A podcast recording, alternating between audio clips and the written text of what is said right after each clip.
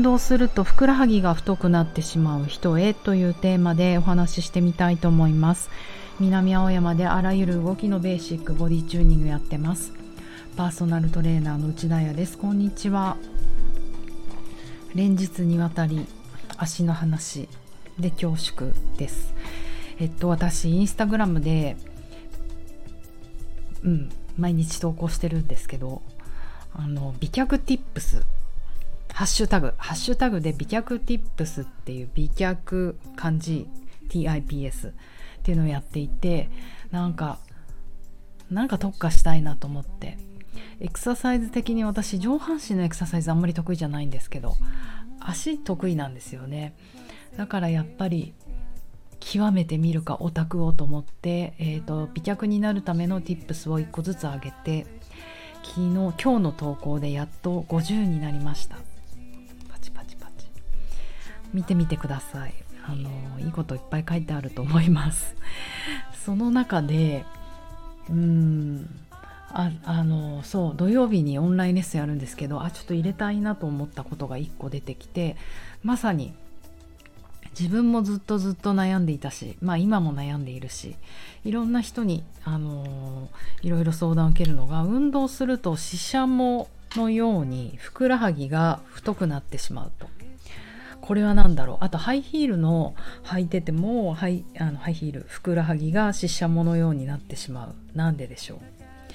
ていうあのお題をいただいてまあ私も結構それになりがちなんですよね。ふくらはぎがガチガチになる。えっ、ー、とこれは何かというとあの単刀直入に答えを言うとかかとが押せてないってことなんです。えーと、そうだから土曜日はもうずっとそのテーマでいこうと思うんですが足それが足首の安定性にもつながってくるかかとが押せないからこそ足首がグラグラしちゃう。でもハイヒールのヒールって細いですよねとか。あとつま先立ちになること。バレリーナでいうとバレーシューズであの母子球小子球 MP 関節のところで立つことをドゥミポアントとか言うんですけどポアントっていうのはトーシューズのつま先で出すことがポアント。それのハーフだからドゥミドゥミポアント。あのそうしたらふくらはぎ絶対太くなる。かかと上がりますからって。あの私もずっと思ってたんですけどでも実はたとえハイヒールを履いてもバレーシューズでつま先立ち MP 関節で立ってもかかとは実は押し続けてる。思いっきり押したらヒール折れちゃうじゃないですかだからすごい力で押してるわけじゃないけど常にかかとは下向きの方向に動いてるでもそれは自分の状態が引き上がってたりあの足首の強さとかいろんな体幹の強さとかでコントロールしてるからヒールが折れないということなんですよね。あの自分の経験で言うと結構最近半年ぐらい前かなアルゼンチン単語の体験レッスンに行ったんですよ。あのー、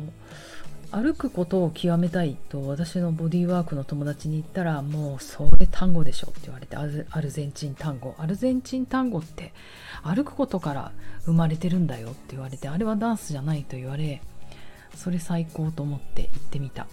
アルゼンチンの先生がコロナ中にもかかわらず男女が教えてくれて先生はその日あの女の先生は女役もやらなきゃいけない。私のように突然行った初心者に対しては彼女があの男役をやってくれるんですね。私をリードしてくれるから。そんなすぐあの、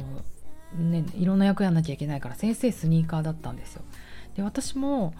コンバスでやるって言ったんだけど先生が「いやもうちょっとせっかくだからヒール貸してあげるから履きな履きなさい」って言ってなんかねヒールを貸してくれたんですよね。で私もう左の足首が結構なグラグラで靭帯が伸びきっててどうしよう。ヒールで歩くのも気をつけて歩いてるのにこれ踊るとか今日は絶対砕けるな足首がって思いながら恐る恐るやったんですけどあのねすごい全然大丈夫だった。で先生はそのスニーカー状態で、えーと、女役も突然パパって男性と踊る時やったりする時にスニーカーであのー、ほんとティップとつま先立ちになって MP 関節のところで押してかかと上げて踊ってるんだけどその先生のダンス見てなるほどと思ったけどやっぱりちゃんとかかとはエネルギーとして床の方向に押し続けてるんですね。ヒールが上がってても。だから先生めちゃめちゃ足が遅いんですよ。そうあとマイケル・ジョーダンもふくらはぎが本当に細いんですね。でもあの跳躍力じゃないですか。だからふくらはぎの筋肉で何かをしてるわけじゃないんだなってすごく思ったんですね。実際そのアルゼンチン単語をその日やって本当になんかねインプロビゼーション歩くことをやるんだけどはい右に3歩左に3歩はいここから回転とか言うんじゃなくてもうずっと先生に肩と腕をつかまれて私もこう先生の背中に手を置いて先生がどっちに動くかっていうことを感じながらそっちの方向に足を出していくだけなんですよ。だから振り付けも何もないけどものすごい感じる力が大切でもう研ぎ澄まされる。もうねオーラまでも守護霊まで見えてくるぐらい すごいやりたいなあれやっぱり。ねちょっとやりたいなと思ったけど足の小指折っちゃったからちょっと無理かなと思って行ってみたい行ってないんですけどもうちょっと大人になってもやれるかなと思いましたあれは。で実際つってなんか舞い上がってしまって楽しくなりすぎて2クラス連続で受けてあの帰り道普通のスニーカー履いて歩いた時にびっくりしたのはめちゃめちゃその左の足首が安定したんですよ。何ていうのかなもうバキュームバキュームか、えっと、足の裏から足の裏が全部引き上がって内側の土踏まずのアーチも外側のアーチが一番引き上がったんだと思うんですよ。で横のアーチも引き上がって引きそのアーチが引き上がることで足首が何て言うのかな立ったっていう感じなのかな。足首のくるぶしの骨って内果と外果内側と外側があるんですけど大体の日本人の人が外側が落っこっちゃってるんですね。私もあのグイって捻挫する時内返しの足になって捻挫しちゃって人体伸ばしちゃったこともあるので外側のくるぶしが落っこっちゃってる。そうするとすねの骨の外側のトップが落ちる。そうすると大腿骨の骨頭の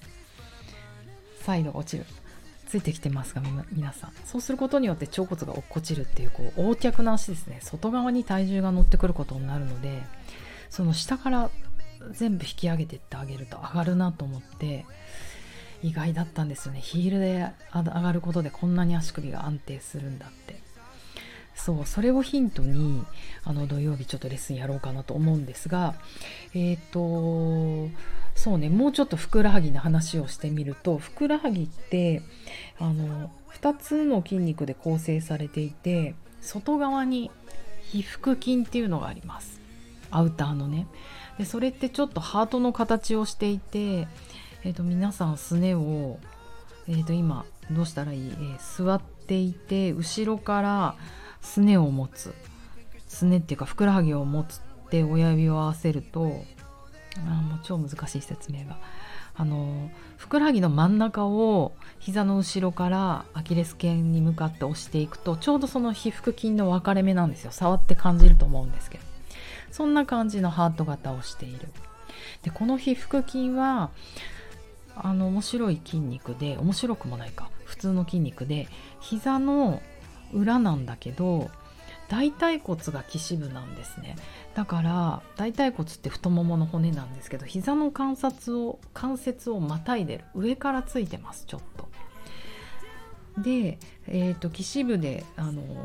どっから始まるか分かんないけどあの基支部で終わるのはどこかっていうとなんとこれがかかとの骨なんですね。アキレス腱を通ってかかとについていると。筋肉ってやっぱり岸部と低脂部を離せば伸びるからかかとしっかり床をして膝のお皿を後ろじゃなくて上に持ち上げていく太ももの骨を上に持ち上げていけば伸びるってことなんですよ。だからかかとを押すのが大事ってことですね。でこの皮腹筋の下にヒラメ筋という深層筋があります。二重になってんのかな。でヒラメ筋はあの大腿骨